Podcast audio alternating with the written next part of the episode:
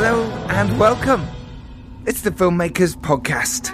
This is a podcast where we talk filmmaking from indie film to studio films and everything in between. How to get them made, how to make them, and how to try not to F it up. In our very, very humble opinion, they get released to wherever you get your podcasts every Tuesday, and if you're lucky, Friday as well. They're the specials. Today, we're chatting filmmaking, black women in film, the British Urban Film Festival, and their new original film, which sheds light on colorism, dark skin versus light skin, with their new film, No Shade. I'm Giles Alderson. I have just wrapped on the feature film cassette, hence where my voice might sound a little tired. It's been 12 days. We shot it in 12 days, the feature film uh, cassette, and it has been crazy, intense, emotional, hard work. I am absolutely knackered. Um, it was indie filmmaking to its core. Everyone jumping in and helping, amazing cast and crew. Uh, it was a pleasure to work on, but I am exhausted. Uh, uh, those of you who have made feature films understand what I'm going through right now. Um, those who haven't yet, you will, because you will go make your film. You're listening to this. I hope we inspire you in some way to go out and make your feature film, and you can do it. You really, really can. Um, I'm so close to finishing the Dare. I was getting sent VFX shots all week as well, so I was looking at them at night, and they are really great. I've signed off on pretty much nearly all of them now, so we're so close to um, the film being completed, and that's really exciting. Um, and what else? The vegan documentary's been going on. Dan Richardson's been cracking on that in the background. Uh, I'm going over to Croatia with him very soon to carry on filming that. And I got the first edit of the TV series that I told you about a couple of weeks ago that I shot over in Sweden. And the first edit came through from the editor. Again, I think that was last night. So about four o'clock, I watched that, and it was really cool to see the first edit. It's always hard watching that first cut because you just, oh, it's the first cut and it feels horrible. But actually, it wasn't that. So anyway, watch his space. There's lots, lots of bits and pieces going on, and I'll tell you about them as much as I can, and as much as I'm able to, of course, as you know. So joining me on the podcast today is two wonderful filmmakers who are part of the British Urban Film Festival. And uh, they have made their new original film, No Shade, and we'll get straight into that. It's a very long one. We talked for a long time, so I'm probably going to do this in two parts. You'll find out at the end. I'm doing this intro now, and then I'll probably jump in and do this will be the end of part one. Who knows? Um, and also joining us is my co-host Dan Richardson, I just mentioned there, has been happily cracking on with the vegan documentary. He also came and shot in cassette. Uh, so he was in that feature film as well, really nice cameo, and he was also in um, a TV series as well. Hey, you, you know what I mean? It's, it's who you know. Uh, it's who you know. Um, so it's all really cool and fun and game. So he's joining me today on the podcast. Raindance, right? Raindance. If you haven't, where'd that message go? Just disappeared on me. There it is. Um, coming up soon is the Raindance Film Festival, and as you know, we've collaborated with Raindance, and they support us, and we support them, and we give you discounts just for you guys, the Filmmakers Podcast listeners. No one else gets this. No one in the world gets these discounts at all. Uh, the 26th International Raindance Film Festival is on the 26th of September. It's the opening night party. It is happening, and you can get 20% off. It is a really brilliant event to go to. We mentioned it last week. I mention it again because I really think you should go. Why not? Make the effort and do it because you can go for just 16 quid with this discount. Why not? Why not? I'll be there. RD Podcast 20, 26th of September, 7 pm. Click the link in the show notes and get there. And look at all their other courses and all their other events as well. And if you're quick, you might just get the last discount that's about to finish. Um, but yeah, Raindance is amazing. Honestly, I can't shout about them enough. Okay, as you know, subscribe to us on iTunes if you haven't already. Do spread the word. It means means the world to us that you guys listen and you take something from this. Do pass it on. Uh, so Cengiz Dervis, he came on to cassette to do some Um, some some of the fight choreography that was needed for some of the fights. It was really nice. You just turn around and say, oh, "I've been listening to your podcast, man. Really appreciate it." And I've been spreading it to as many people as I know. I was like, "Cengiz, man, that's really cool. Thank you." He's a wonderful actor as well, Cengiz. He's in Nightfall at the moment. Go watch that. Uh, you can go see that. Um, so thank you, brother. Um, and like he did, please do the same thing if you can. Spread the word. Get more people hearing about this podcast. We are on so many platforms now, including Nerdly, including Britpod Scene, including SoundCloud, Spotify, all the rest of them. Um, but go to Apple and uh, do write a review there. We're also on Podfix Network with so many other fantastic podcasts as part of that network. So do check those out as well. The link will be in the show notes. Indie film shout out to time, Elliot Barker. He sent me an email very recently about his latest short film that has gone on Kickstarter. It's just gone live and it needs your support. It's a short film which demonstrates a microcosm of Brexit and the absurdity and misplaced anger as families from different cultural backgrounds battle it out for superiority on their street. Uh, amazingly, they are lucky enough to already have half the budget from Sky Arts. Brilliant, well done, Elliot and gang. Um, but they're looking for the other 50%. Go have a look. The link is in the show notes. Do go support if you can. If you want your indie film shouted out on the podcast, if you've got a screening, Kickstarter, script read, whatever it is, give us a shout. You know the handles at me, at Giles Alderson, at Filmmakers Pod, and get in touch. Right, so I'm just going to jump straight into it now. Uh, this is probably part one of our wonderful podcast. Uh, I'm about to, I'm about to say right. So here it is.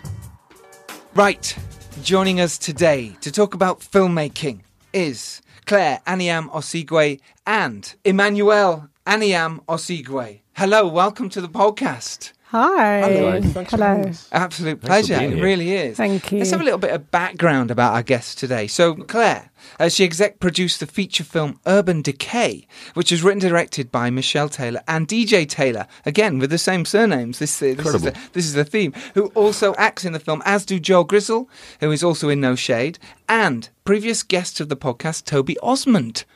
Yeah. yeah, very nice. interesting. Yeah, Nice, we that's like that. We'd have everyone in, haven't we? We have. There's We've no one we haven't Yeah, had. Well, there is. Pre- oh yeah, there's a couple. There's a few. Yeah. Yeah. Um, uh, uh, and Emmanuel, he's the founder of Buff, which is the BUFF, otherwise known as the British Urban Film Festival. And he commissioned uh, the Buff Originals to make its first feature film, No Shade, which he produced, and then it was directed by Clare. It stars Adele Oni and Kadeem Pierce. The No Shade storyline focuses on colorism and is told through the prism of love, relationships, dating, and marriage. Honestly, it's a real pleasure to have you on the show. Thank you. Thank you. And we've got to thank Sarah Thomas for actually Yes, introducing Sarah. Yes. us uh, via Twitter. Thanks, Sarah. Hello, Sarah. Hello, Sarah. How do you guys know Sarah? Just as a side note. Um, she is, I think, quite close mates with Adele. Loves Mm. everything that Adele does. Really is a champion of like women in film. Yeah. and is. loved the fact that I was the writer director of, of No Shade, and then um, came to the Saturday afternoon matinee screening of No Shade at Curzon Mm. last month, the Curzon Soho, which is a BAFTA winning cinema, and was blown away by the film. so nice. So that's wonderful. So Yeah. yeah, so lovely to meet her because she t- was tweeting and really supportive. So yeah, she's really. Sarah. Thank you, Sarah. She is really lovely and really supportive. If you're not following her on Twitter, follow her, Sarah Thomas. Hashtag FBPE. That's it. At Sarah Thomas 209 on Twitter. Follow her there. Do it. Why not? Women in film. Support, support, support. So, we wanted to talk about many things today. Um, let's talk about how you guys got started in the film business because I know you've had different backgrounds. You've you've come from uh, different businesses. So, Yeah. Clare, let's start with you. How did you get into filmmaking in the first place? my journey started when I was 10. I was training as an actor at the Anna Scher Theatre School Wow. in North London in Nice. Islington, Yeah. Uh, which is responsible for like the whole cast of EastEnders in the 80s and 90s. Actors recently, like Adam Deacon, who was in the same class. I trained there until I was about 22, 24, 24 maybe even. Hmm. Um, it's it's a one one week um once a week class. So you go to every Friday night, and then when you upgrade to different classes, you go on a Wednesday night or a Sunday night or whatever. enough. If you're good enough, Yeah, you if get you're like the enough. professional level. if you're not, you can go on a Tuesday. Right, basically. Adam So Deacon was you- on a Tuesday. and so yeah, I was always training, and uh, I loved acting because um, sadly, on my first day of school, I was taken into care, um, is it in care children's home, and um, I would always use drama at school as a way to sort of channel anger, frustration. Um, and just my creativity. So I used to write poems and then subsequently started a rap group with my two best friends at school. That's cool. Can you, And can you remember any raps? No. Do you Uh, want to do one? not, not on the top of my head right don't this moment, but maybe by the end some might come to me. Uh, so I was in a rap group and I was also an actor. Fast forward, I did drama, English, and media at college. Mm-hmm. And then um, we came out of uni 2006 and we were all broke and stressed and worried about what we're going to do. Because frankly, being a young black British actress at the age of 21 is very scary, especially when you don't have the support of mum and dad to go back home to live after you finished your degree. I um, had my own flat from the age of 18, which happens when you leave the care system.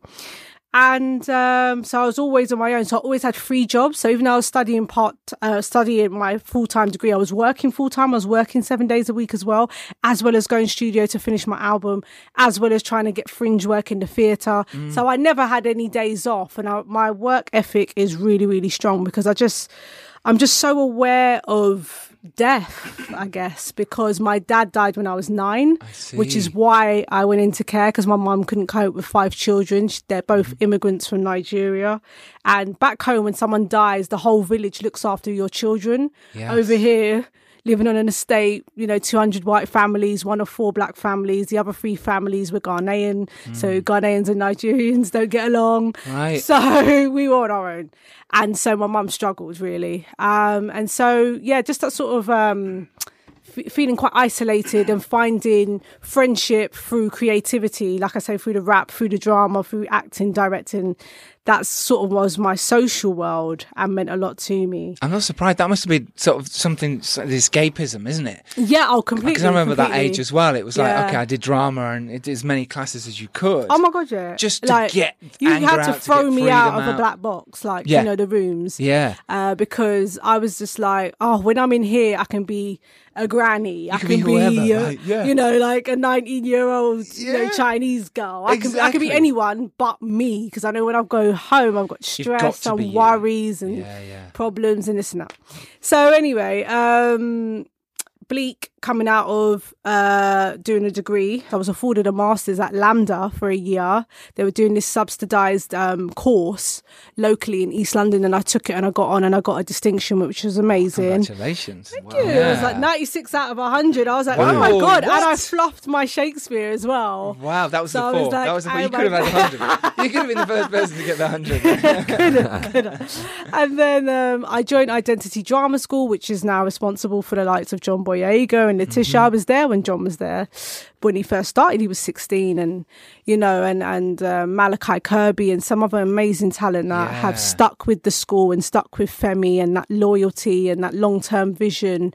Um, and I think at that time I was just too broke, too hungry, just like I cannot sustain a lifestyle of further training. Do you know what I mean? I Yeah. need to start earning didn't have the gumption to move to America. Uh, went out there as a makeup artist um, a lot and did work, but as an actor, I was just like, my god, I thought it was hard in England. It's so competitive Super over hard there. over there. So, so just you, you were makeup artist for a little while. Oh, I was a makeup artist from the age of 16, 17. So on um, film what- sets. Film sets, magazines, video, um, mostly music Wow. videos. Yeah. So I would do that on the weekend. That's what I'm saying. I was just working That's in amazing. any way I could. That was creative. Yeah, and I'm and learning. self-taught as well. Yes, and learning on the job, watching Oh my God, yeah. making stuff. Yeah, yeah, yeah, totally. So I was the part-time manager at the body shop and then I moved up to Bobbi Brown and then started doing people like theatre makeup. So, cause I was thinking, look, there's got to be a way in, whether Mm. I'm in front of the camera, behind the camera as crew, there's got to be a way. And then basically I just said to myself, you know what? Um, film thing's not happening. Let's give it 10 years. Makeup, you're doing really well at makeup, building your clientele. Um, went freelance, was making some good money. And um, at the time, I had a lot of allergies, so I was actually unwell. My allergies are wheat, dairy, gluten, and yeast intolerances. I was finding that those ingredients were in my skincare, my beauty regimes um, from high street products. Started making my own. Went and did a, a PGCE, so a master's in education, so that I could become a drama teacher. So that was my sort of plan B if Fourth the string to your filmmaker, bow type yeah, thing. sort of thing. If it all doesn't work out, at least I can keep teach. count, keep count. Yeah, no, I bet this Keep- goes on. as well. Ah. Wait, we haven't got to direct Sorry, it I know, I know, I know. So I'm trying to like give No, you like is the great. real condensed version. Yeah. And then just swore I would never teach full time Mm-hmm. because I think you can't. It, it's. It, I give everything I do 110%. I would literally need to be like the head teacher. Yes. And I would run that school. And you'd and run I, it and I- brilliantly. yeah. Yeah. I give the, the kids everything. I absolutely adore children and I adore to learn, like young Yes. people learning. But that So would mean that that you would mean couldn't- the death of death my of acting, the of that, creativity. and yeah, and that's too much. Yeah. So I always did it part time, always look for part time roles or supply jobs, and basically set up my own skincare brand. Mm. Uh, it was the world's first 100% allergen friendly vegan beauty company. Was certified. Bam. Boom. Because You're I became vegan Yes. whilst making my skincare products because I felt better. So Yeah. the ingredients that I was eating, I used as the common ingredients in my skincare. Lemongrass. I love Asian food. Mm-hmm. I love um, Vietnamese food specifically, and um, and Indonesian. And so lemongrass comes up a lot. Rose water is great for cooking with rice, coconuts, cocoa butter, shea, lavender. All the herbs and spices are, you know, medicinal. They're my best friends. You know, they made me feel well and and look better. Because if you don't look great as a makeup artist, you don't book jobs, right? So true, right? If your Yeah. skin's not up to scratch, like why would anyone Yeah, want you to touch theirs? It's, like, it's totally. obvious. And your makeup So- range is called, so everyone It knows. was. It is called Premae. yes. However, Hmm. to move into, I mean, the last six years have been incredible. I was royally honoured by the Queen You for were. services to dermatology. I think I'm the first black woman ever and the first person under the age of 40 to be awarded in that specific category. Oh, again, congratulations. Which is mental. Yeah, Thank you. Yeah, It's yeah, yeah. I'm surprised look you're not you. wearing, wearing it now. yeah, yeah, do you know what? I was actually wearing it quite a bit last year. And I Well, yeah. it. For like TV appearances Oh, and stuff, right, like my yeah. little badge. Um, and that's I've Yeah, with all the it's in other the drawer awards. somewhere. Yeah, All the yeah. other awards. I I love know, that. I Olympic know. medals Yeah, and stuff, Olympic yeah. medals, World Cup winners medal. Yeah, yeah, yeah. um, I've won quite a few awards, um, 16 to be exact, over the last five years of business. I guess because the brand was ahead of its time and helped raise a lot of awareness for the fact that to demystify the lies that you know vegan skincare is modern medicine for the squ- um, for the skin. Um, that was my doctorate. That's what I chose to write about, and it was um, approved by Trinity College. And um, just that yeah you know by cleaning up your diet you help everyone you know it's not just you it's a it's a the whole ecology it's mm-hmm. it's the best way to live for Totally. all of us to live You're preaching to the preached here. yeah yeah yeah Absolutely. Yeah. so basically 9 months ago i was getting an abundance of clients that were coming to my clinic at harley street over a facial, they were talking about their relationships. It's a very intimate relationship I have with my clients because they tell me a lot of stuff. And um, the one that seemed to be coming up the most was about skin tone and shade and men and dating and women just saying, you know, when are you going to do a bleaching range? Can you find like a natural way to do a bleaching range so that mm. I can slowly, without damaging my skin, slowly start lightening it? And I was like, why? And they were like, because, you know, my boyfriend left me for someone, she's lighter than me. He's saying that I would look better if I was lighter or that that's sort of like the, the standard of beauty. And that just made me sick because, mm. you know, when I remember being 14 and I was always sort of, told that I was like less attractive than my lighter skinned friend Jazz, who's my best mate, still is to today. Um, and then other times I'd be, oh, oh you're kind of pretty for a black girl because your nose isn't too big. And even though you've got big lips, they're kind of like, so you've got symmetrical features. So you're pretty for a black girl. So that tells my Wow. psyche that I am, that the default for dark skinned black girls or women is ugly, alien, not good enough. And if you somehow deviate from that, then you are an exception to the rule. You're rare.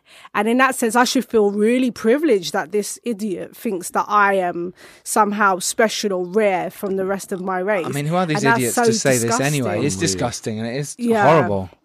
I just thought to myself, you know, I'm going to write a little short film about this because one time I was on I was en route to uh, Temple of Seitan. Do you guys know Temple of Seitan? Yeah, the that vegan vegan restaurant. Oh, yes. burger joint, Yeah, right? yeah, Um, doing my one hour journey down to Hackney to get my burger, and um, One hour to get the v- vegan burger. yeah, yeah, yeah. I love yeah, that dedication. 38 Yes. bus, Emmanuel, you gotta love in that. Rush hour, just like, Can I'm you imagine someone with a name like mine in a place like that? Uh, yeah, Temple of yeah, Seitan. yeah, I yeah. yeah. Still alive. Yeah. yeah, I know. Got Oh, uh, he's been converted, literally.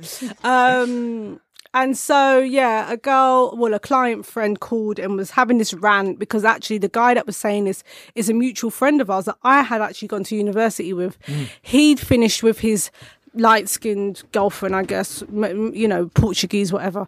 Um, so she's Mediterranean. And he had said to her, basically, I'm happy to fuck you, but not be in a relationship with you because obviously you're not the typical girl that I would be in a relationship with. Wow. Charming. They're so, o- The, they're so, the actual honest, words. Oh, they're, they're So beautiful. honest. It's just kind of it, the honesty is kind of beautiful and scary at the same time. It's sure like is. your your good good dick and conversation was the actual phrase he used, and so I thought to myself, well, and then she said to me, "Oh, why is it that dark skinned girls are offered the dick and light skinned girls are offered the diamonds?" And I was like, "Ooh, this is a title That's for a a film." title, go. yeah. and diamonds, right?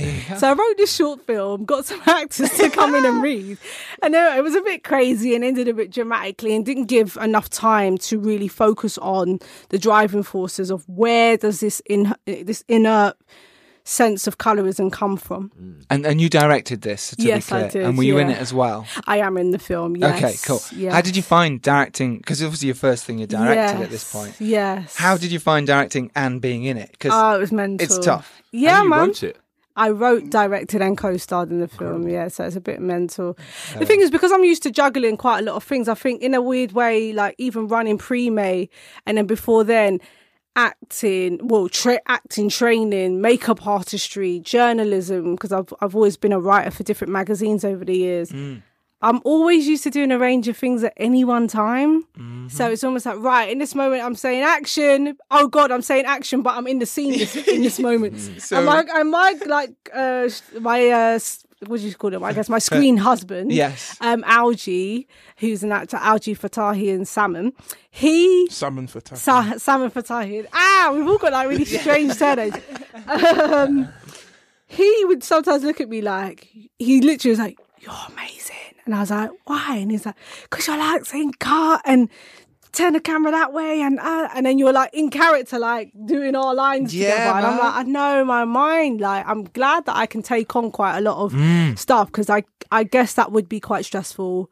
Um, managing crew, managing cast, getting the most out of the whole scene Yes. and getting the overall look and feel as well as being in the scenes occasionally. I wrote myself in a small part, but Okay. in, in actual fact, when the whole film came together, it was a nice thread that of, of hope. Yeah. my I relationship. thought you were going to say when the film came together, I was the biggest part in it. No, no, no, no, no, no, Cut everyone no, else that's out. Adele. that's Adele and Kadeem. They totally held this film up, and um, it was their first sort of feature film um, credit. so we're jumping to No Shade now rather than the Yes, short. Yeah, okay. So basically, they well after doing the first table read, the actors were like, "Clare, this really, this is so really important because as black actors and as black people, we know what's going on. We Yeah. hear these this rhetoric all day, every day in the barber shop, at the hair shop, you know, at your clinic, wherever. There's two or three or more black people. It will be spoken about in some way. Yeah. You need to rewrite this as a feature length so that we can really tell this story and what's going on. So I, I, re- I took me another month, did a couple drafts, wrote it, uh, did another read. There's 20 parts now instead of the initial six. New title, No Shade, because Yep. the line for me was No Shade is superior. That's the kind of pinnacle line. It's a great title, though. Mm. Right. It really is a strong title. And so that was born, and then literally I was like, "We're shooting this, mum." So that was that was November, and then we shot January, two weekends. So that was five days, You shot the whole film in five days. Six days. So we had a pickup day. Oh, six days. Oh, Uh, just- six All right, days. well, That's whatever. sorry. That ain't impressive. what? And she starred in We're trying to break the right? record. I know, Right, I this know, I know. is It's a pretty bit impressive. We've had a guy on the podcast insane. who made a film in two days. His was set in one location. Right. Yours wasn't. No, Yours was set in many locations. Yeah, yeah. I mean, and maybe you had one corner and then move around to another. I don't yeah, know. Yeah, we used like one flat and turned turned it into four different homes. So again, being I guess a makeup artist, you sort of design. It's all designed to me. of So it's like I'll just dress that like that, and that will look like a different house. And if you dress Mm. this room, we picked a three bedroom house in no- no- northwest London, and then we had a bar. So the bar became the wedding reception, as well as the place of work, as well as the place where people were meeting to out, go on dates. Uh parks, Bridge. bridge, Bridge. even our flat by the end of, Of it. Of course you, know do. Yeah. different roads. Yeah, I guess there's about five to eight locations. Okay. Um, Not too bad, but still not too, difficult. too bad. It's the yeah. location moves that are the yeah, yeah, and the weather changes as well. You Yeah, know, like yeah, from especially in January, like Mm. shooting was quite tight because it's like 15 minutes time is sundown and da, da, da, you know so in the color grade there was you know just some leveling up to do but i think it was a mixture of like magic and mayhem i think that's what filmmaking is about really Mm. Yeah. it's just insane really It totally is. Totally is. Yeah, Phil Hawkins is the guy who made the film in two days. Phil Hawkins. I'll I'll, drop it- watch that one. I'll Yeah, drop it I'll back listen in to that later. one. Sorry. Um, yes. Yeah, no, absolutely. Gosh, wow, that's that's great journey, and we'll get more into No Shade in a minute. Sure. Emmanuel, Yes. how did we start um, making uh, the British Urban Film Festival? What was the reason behind it? Were you a filmmaker before that? So where does my journey start? I guess it starts in 1985. Okay, that's Back to the Future date. Cool, we'll go Yeah. there. So I would have been seven years old, Okay, and I've told Clare this story. I was watching Stunt Challenge on ITV. I don't know, do you remember that? Then I got into watching television or programs that I shouldn't have been watching. So Stunt Challenge was one of them. Yeah. The reason why I mentioned that program was because um, I cried because every time I saw David Frost on TV, I'd start crying. Why his face? He's What a very powerful presenter. very powerful. He's got quite big features, big eyes. Yeah, sure. So the that's what. Did it actually really make It you were did. scared of him? And then Wow. Wow. Daddy would use that as kind of payback. So every Ah. time Stunt Challenge came on, he would force me to watch it. Oh, I see. I thought you were watching it out of enjoyment. You love the show. I was, and Oh, then, okay. Because it went on for quite a few years, and then towards the end, I started crying. And Daddy would say, "No, you have to watch it." No, and he'd beat me up. Da, da, da, da, da. So I thought, when I grow up, I want to have my own TV channel where I can do all of this stuff. Yeah. This is from the age of seven. So I kind of had that passion and energy and said, all right, I've got to make sure when I get into university that I do the specific course to be able to do things like this. Mm-hmm. Went through my GCSEs, A levels, and then I chose to go to Thames Valley University because that's where Ealing Studios is based. Yes. So I'm thinking, right, I'm on there, path, I'm in the hub of it all, I'm yeah, in there, yeah. straight in. And then on the very first day of university, the vice chancellor said to us that um, if I were you, I'd try and get out of this university as quickly as possible because your Brilliant. degree's not going to amount to much. Oh, great. So You're like, cheers. I've just yeah, paid for this. Yeah. Welcome. Welcome to the university. Vice Chancellor. I know. Oh, so he was pissed off at being Vice Chancellor, Yeah, not right. Chancellor. Right, you lot should That's get what out that of here was. as quickly as possible. I'm Chancellor. Suffice to say, it didn't really last long. No, We funny enough. Well, yeah, that's a surprise. So the reason why he said that was because Thames Valley is not your traditional Oxford, Cambridge type university. But obviously, I heard that and I thought, no, I'm going to stick it out. Yeah. There's a reason why I'm here. So initially, I had chosen to do media arts and journalism, and then after a week, I thought this is this is not right. This is shit. Too much writing. Yeah. Not going to get to use a camera editing. So I said, I'm going to do video production instead. Okay.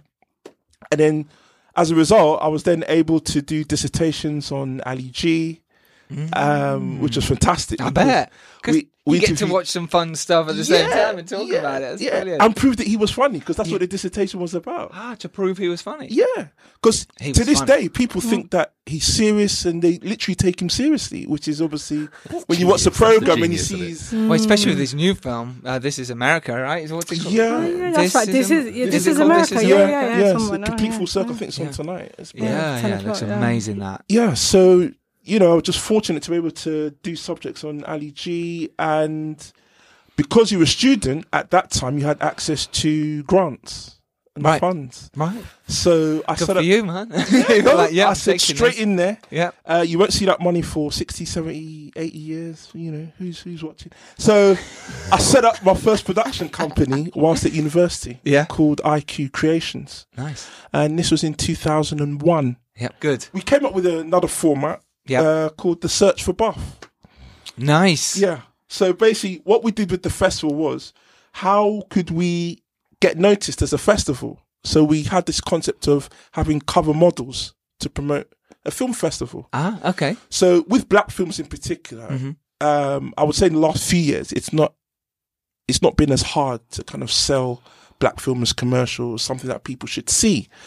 Certainly in the last few years, but Exactly. before that, Yeah, struggling, right? but we're talking 2003, 4, 5. This is when Buff was created, Mm. Yeah. 2005. So there's hardly an appetite for black film. There was BFM, Black Filmmaker Magazine, which is where I cut my teeth initially, 2003. Mm-hmm. Ah, nice. So here I am building my profile, and then on the side, I'm coming up with these formats. So the search for Buff, we took a camera to the Notting Hill Carnival, Yeah. and Buff for people of a certain age is how you describe someone as beautiful or attractive. Um, if you're white, 60 years old, buff is probably something that you polish, basically. so, It's a good explanation. Yeah. Yeah. so we took the cameras out and we were interviewing white 60 year olds and 14, 21 year olds and asking, Do you think you're buff?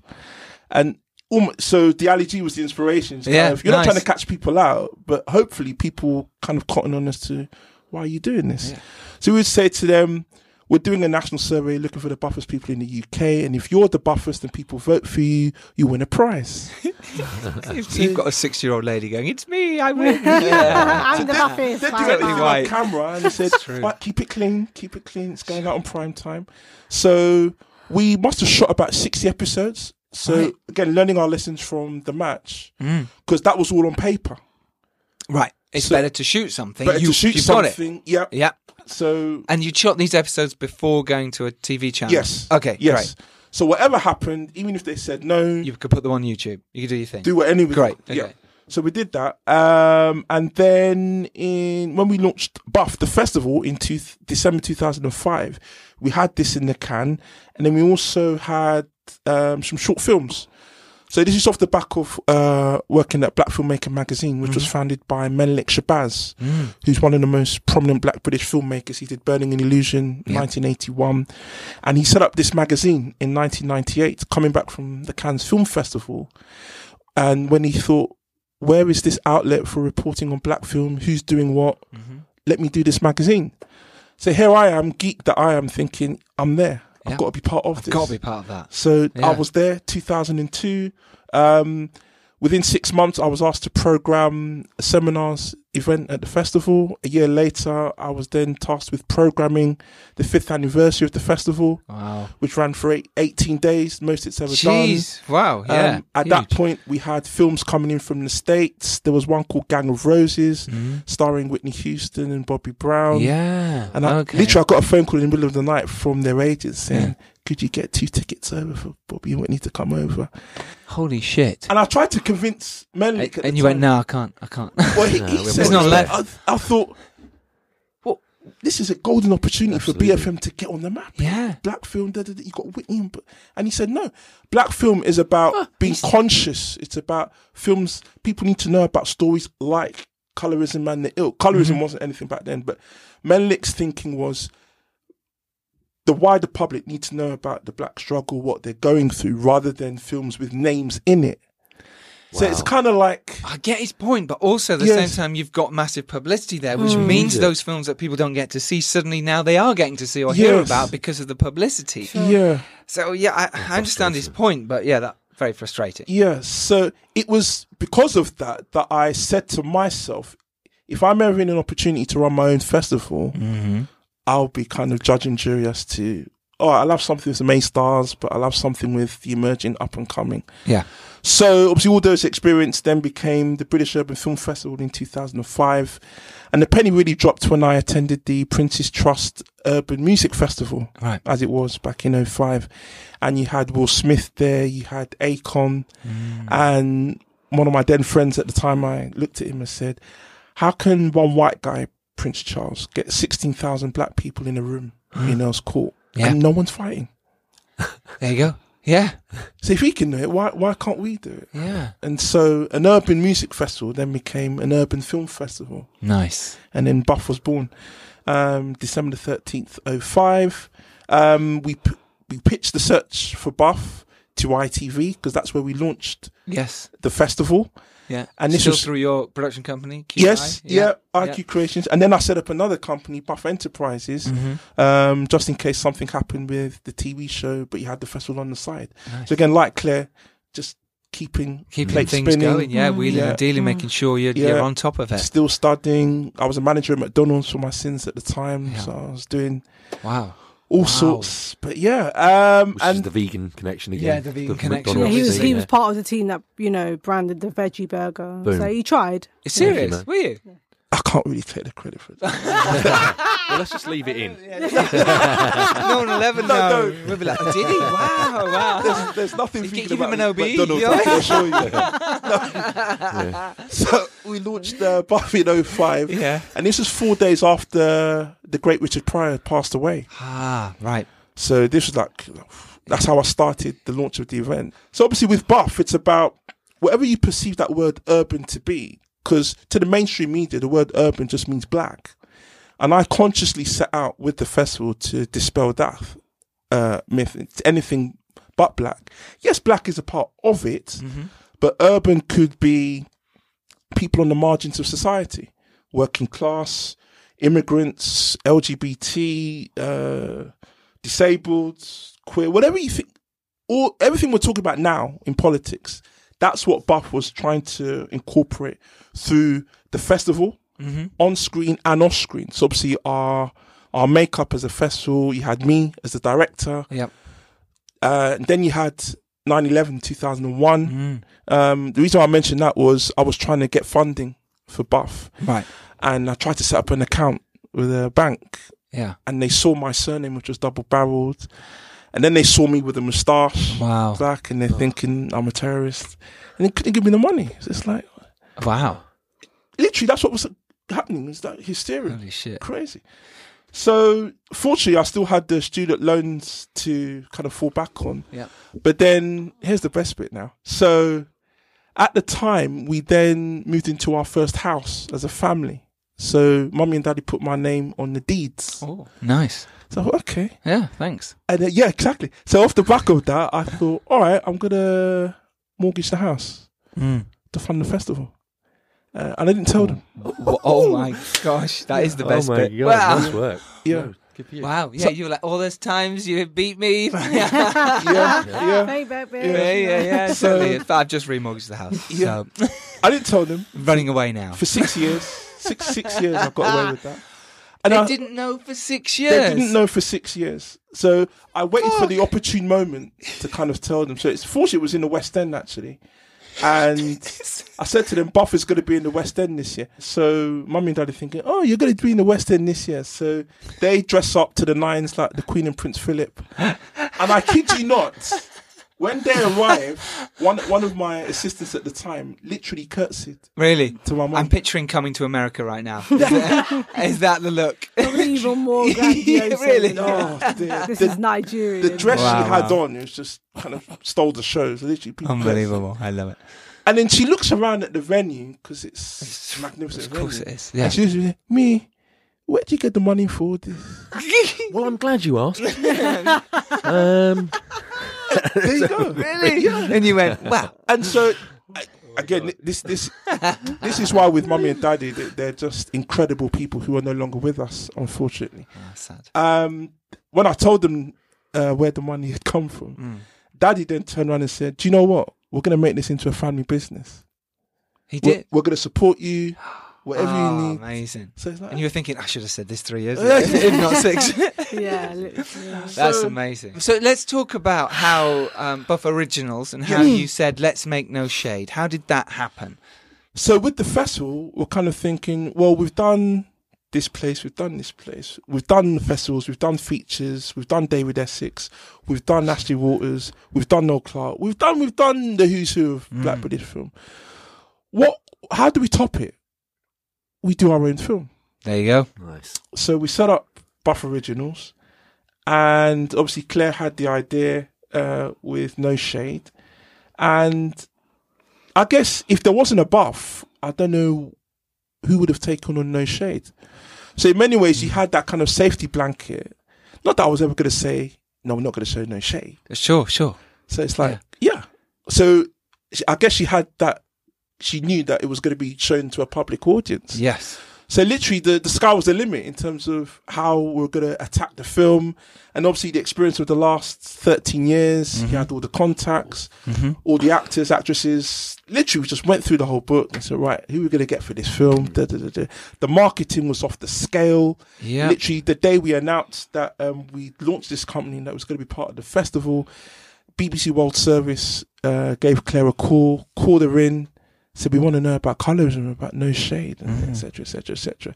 And literally for six months, it's BBC this, Channel Five that, Filmmakers podcast that. Filmmakers Yeah, Podcast You know what I mean? that. Just yeah, saying. the big wig. Congratulations. yeah. this is your biggest congratulations right now. Yeah. So Absolutely. an incredible journey. Um, and then we came to the festival, the opening night at the Rio in Yeah, Dalston. yeah.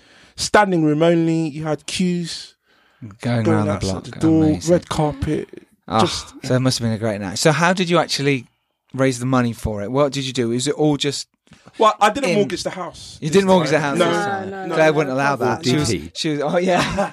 This is the time to say. six oh, years. Oh No, my god, Tell you in exactly. six years' time. Clare's like, no, no, I'm on top of that. Yeah, No, no. Well, when I, you're I married, definitely rules am. change. Yeah, you have They to, do you change. Have to. Yeah, yeah, yeah. yeah, you know. And I imagine Clare's pretty degree. on it. She's, you know, she's run businesses. She's got a queen's. No, she's Medal. She's. Yeah. Yeah. No, I mean, it was a combination of me, Emmanuel, and my big brother giving us finishing money to Right. make the film. So it was self funded. So you didn't go to By Arts. Council this time? Oh, hell no, no, no, no. Because when you go to them, again, like what you experienced with the festival, when you go to them with for, you know, your film, they wouldn't have. I mean, you when you guys watch No Shade, you'll see what this film's about, and Yeah. it's beautiful because it's unfiltered. Mhm. I couldn't have somebody, you know, sorry, but some white male, pale and stale, telling me that, oh, you know, too many f bombs, too many. It's like, bro, Yeah, this is this is life. the colloquial language of my people. Like, Yeah. this is how we speak. This is what it's about. yes. And I cannot curtail that because then it's like,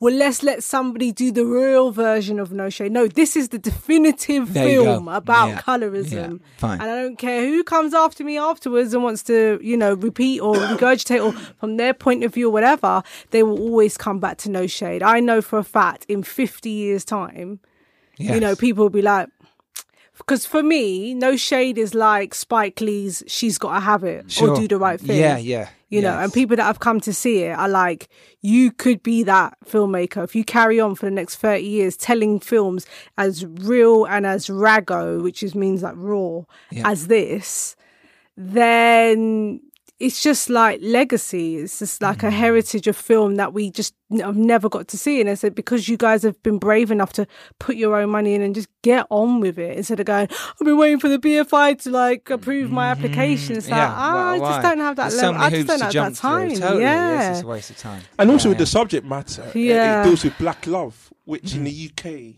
you think it. Is there You- black Black, black, in the black UK? people love each other in the know, UK. yeah. Like in terms of the cinema, there's no, there's not been a black British, two black leads loving each other on screen for over 20 years. Mm-hmm. Yeah. So that means since I was 13 years old, I've never seen that. All I've seen them doing is stabbing each other, shooting each other, Mm-hmm. Yeah. killing each other. And so no shade is so significant because it's like within love there is nuances and different things but actually there is love Yeah. yeah Yeah, absolutely. That's so let's talk about the, the story of it on the, the actual. I mean, we touched on it before about the film in itself, but Yeah. now you're going. Okay, I'm actually going to make my feature film. We've got five days. How, Yeah. how did you go about it? How did you go? Okay, well, we can. Money's fine. We can ask friends and family to Yeah. help out. But Yeah. how did you actually set up? Do you shot list? Do Yeah. I mean, I, d- uh, I mean, uh, How did you work it? we our DP was a guy, um, Pakistani guy called um, Isra Azam. He had worked on an ITV pilot. I liked the texture that he got from using a Blackmagic camera. It looked just as expensive as an Arri. Mm-hmm. They but it do. wasn't They do now. Decent lenses on them. It's not a decent problem. lenses. So we got him all the lenses that he needed and the DJ DJI Ronin. Ah, which they're is an annoying absolute fuck, nightmare I hate working with them. Constantly. Like wasting hours. Totally like, going. to Oh, it's just to we're just balancing it up. No, fuck no, that. I'll just, just hold fuck it. it off, man. Yeah, exactly. Just walk with it. Totally. You'll get the same you know what I shot. mean? Like- I'll smooth it out later. exactly. So, I mean, This episode is sponsored by DJI. fuck you guys. Literally. It's like, They've got oh, better. Apparently, the latest one out Oh, is. really? Everyone keeps I'm telling me, no, the latest it." one's amazing. I'm like, no, no, No, no. leave I, it. Just- I, I've just had do massive it the old school way. like- Totally, stick it on your shoulder. You'll be fine. But the Blackmagic is quite small, so I understand why people want yes, to they do are that. But cameras. um, so no, we I broke down the script into locations. yeah, So it's like we're shooting all these locations in day one and two, three, four, five. yeah, Ev- everyone got paid, so all of the actors were on equity day rate. great. All the Yeah, cast, well we, done. um, crew, we um, negotiated a day rate that they were happy with, Mm-hmm. and um, I interviewed everybody. Um, between catering, we All had got fed. everyone nice. got fed, yeah, Yeah, proper. yeah. We lived on Was it for vegan the first food the whole years. time, or was it? Were you, it was hard, I suppose. Oh, because not everyone was vegan, so No, we were course sort of imposing it on Yeah, them through like it's our bit hard. selection of food. I you know what I mean? I like veg patties, we are, vegan patties, whatever. Relatively healthy. But it was, yeah, we had a little bit, you know, cheese on toast. People were having and different little bits, so it was mainly veggie vegan. Fair enough. I'm just, I'm just, Yeah. you know, I'm just pulling you leg. I'm just, um, I'm being mean. It's fine. That's it's a fair point. Um, and so so yeah, it was it was kind of measured out through location, and then people were paid um their day rate or the the, the equity stuff. And then um we paid for the flat. Obviously the parks and exteriors were free. One of the venues let me down the pub which was the bar I heard. Didn't you lose like your venue on your first day shooting? Oh my god! Right. So basically, we rented. I know. I totally I just know. forgot you. Like, We it's had such a great time. It's amazing. My Yeah. film's amazing. Oh, hang on. Uh, Turn, so you turned up first day, First day. shooting your first 7 feature a.m. we film. left the flat. We left our house in King's Cross. Oh we gosh. drove over with like all this luggage all the and props kit and, and, kit everything. and every yeah, food. Oh, And um, we Call got time was nine, wasn't it? call time was nine. We got there for eight. yeah. There was a, supposed to be a lockbox with the key in it to get into this eight bedroom mansion in Harlesden. Yeah. The lockbox wouldn't open for about half an hour, Lockbox and I'm looking locked. like some little like you know black Mm. ninja because I've got like a black hoodie on, and it's like eight in the morning, and people are like, "Who is this girl?" And I'm like, "Oh my god, like what is this all about?" So I'm like trying to open it. well. For, yeah, Oh yeah, because it's freezing. cold. It's Yeah, January, yeah, innit, yeah, man? of course It's it is. fucking Yeah. finished. I was like, oh, my fingers are fucking dropping off here. Trying to call Airbnb, like what is going on? So they're like, oh, sorry, we gave you the wrong code. So I Brilliant, put in the right code. So I open it, get the key, Yeah. go to open a door, and it won't open. No. It just would not open for Holy the love shit. of God. That's like a moment when you go, "Oh, I've just got the treasure," because you've managed to open something, and then the treasure's Yeah. underneath the treasure. Yeah, It's it like was, there's another it was so Goonies style devastating trick. because You wanted to smash the door open. Yeah, Yeah, exactly. we That wanted to close just kick it to get- open. I bet you wanted off. to. Oh. Because the cab drivers like unloaded everything into the Oh, front man. door, innit? So Yeah, of course just he's there, gone off. Yeah, yeah, see he's got to go to another job, Addison Yeah, Lee. Do you know what I mean? Um, Sponsorship there. Addison Lee. and so, literally, my phone dies. What? what? Full battery to zero. Oh, the cold. It- right. What? It's the cold. Are you I serious? The cold can do literally that, was yeah. like, I'm. I could I've never heard cry, that. but Wow. I won't. Yeah, I want to die because you're trying I to stay in won't. control Yeah. and get your film made. but Die. you want to die, but Welcome I to won't. filmmaking. Yeah, that's filmmaking like that. Right. I was literally You saying to to her, die. Satan Murphy's on set. Literally, There you go, literally, yeah. literally. We had Satan Trump Murphy on set every day, like Yeah, literally. holy shit. Um, so some guy in like a happened? Yeah. Jaguar or Lamborghini. I'm not good with cars. I think it was a Jag. Anyway, he pulls up and parks up outside the house. Yeah. And he's just like, you know, lavishly In Harlesden on- and his jag, you're Yeah, like, what's going like- on there? I was like, look, look, mate, I know you don't know me. But but I need to phone my husband. I'm an round the corner. like, my name's Dr. Clare. Dr. Clare, the queen has honoured me. Yeah. I didn't tell him none of that. I was like, look, bro, I know you don't know me. Yeah. Can I just use your like? Look, my phone is finished. Like, I don't know why this is happening to me. I know I look but like I need my husband moment, to come but- round. Exactly. I'm dressed in black, looking like I'm trying to like fucking burgle something. Were you on your own as well. I literally on my Oh, no, own because I've No told everyone to go crew's to the the next next, location. Ah. Location after we set up for this house. I house. see. Oh, man. So I'm just like, yeah, only two But rows still, down, but with no phone. and you I can't run off and leave the everyone's staff. stuff, Like, yeah, yeah. so, So, I'm like, this lovely man dude, in the jacket. and jag. he's like, yeah, cool, man, just Oh. just take the phone. I was like, oh, Wow. oh seven. You know, you're trying to remember numbers. Yeah, It's yeah, like, yeah. You- We, who- we don't who do Who that remembers anymore. numbers numbers? these days? Yeah. Yeah, yeah. I'm like, Emmanuel, Emmanuel, oh, babe, bring around Israel's car. We need to uh, put everything into Israel's car right now. Yeah. and take it to the Oh. to the venue, uh, to the second venue, which was a Portuguese restaurant. Because this door is not opening, man. And you'd paid for this for Paid for this Airbnb. up front. Oh. And then they had a like their estate agent who was running it because now Airbnb are proper like posh. They have like estate Ah. agents that run things. So they're coming around with the spare key. Spare key don't work.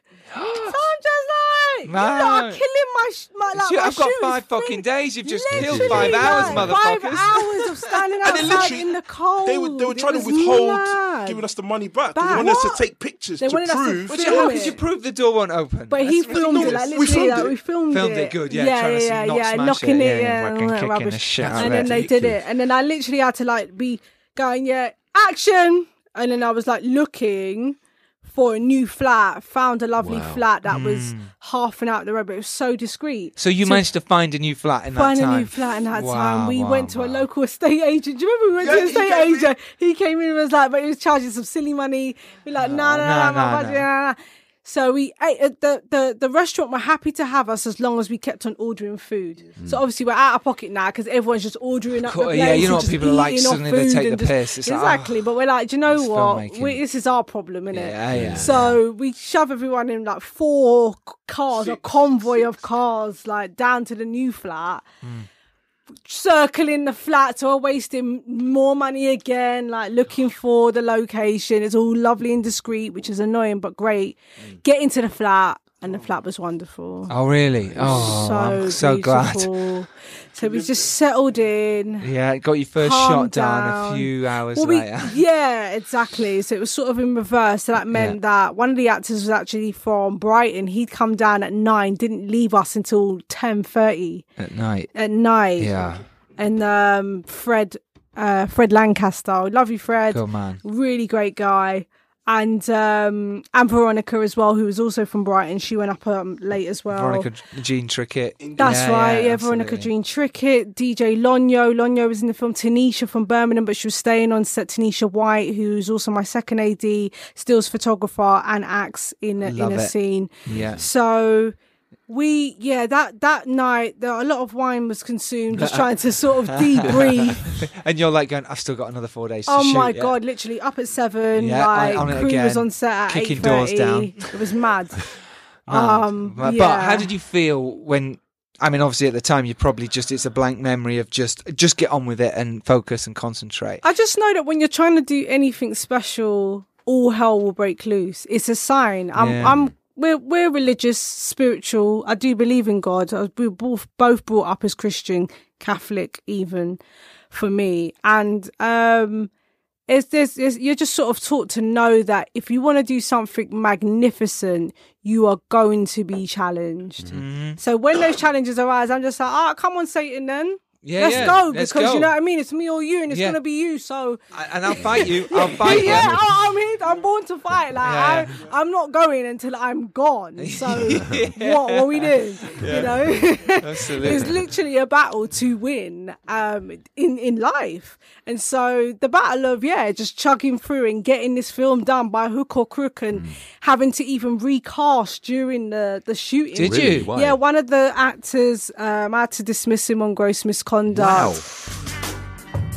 as I said, this is the end of part one. It is such an in depth, brilliant chat about diversity in filmmaking, about women in filmmaking. Uh, and the differences there. And I think it is vital for us to hear that, and I think it is important to get the message across. So, this is the end of part one. Part two will be out on Friday. Join us then when I'm hopefully less tired to do the intro, the outro, one of the two. Um, but and I've got some sleep. So uh, yeah, have a lovely evening. Have a lovely day, whatever you're doing. Thank you for listening. Do spread the word. Subscribe to us, and um, yeah, get to the Raindance. I will see you there on the 26th. This was a podcast from the Podfix Network. You can check out more shows like it at podfixnetwork.com.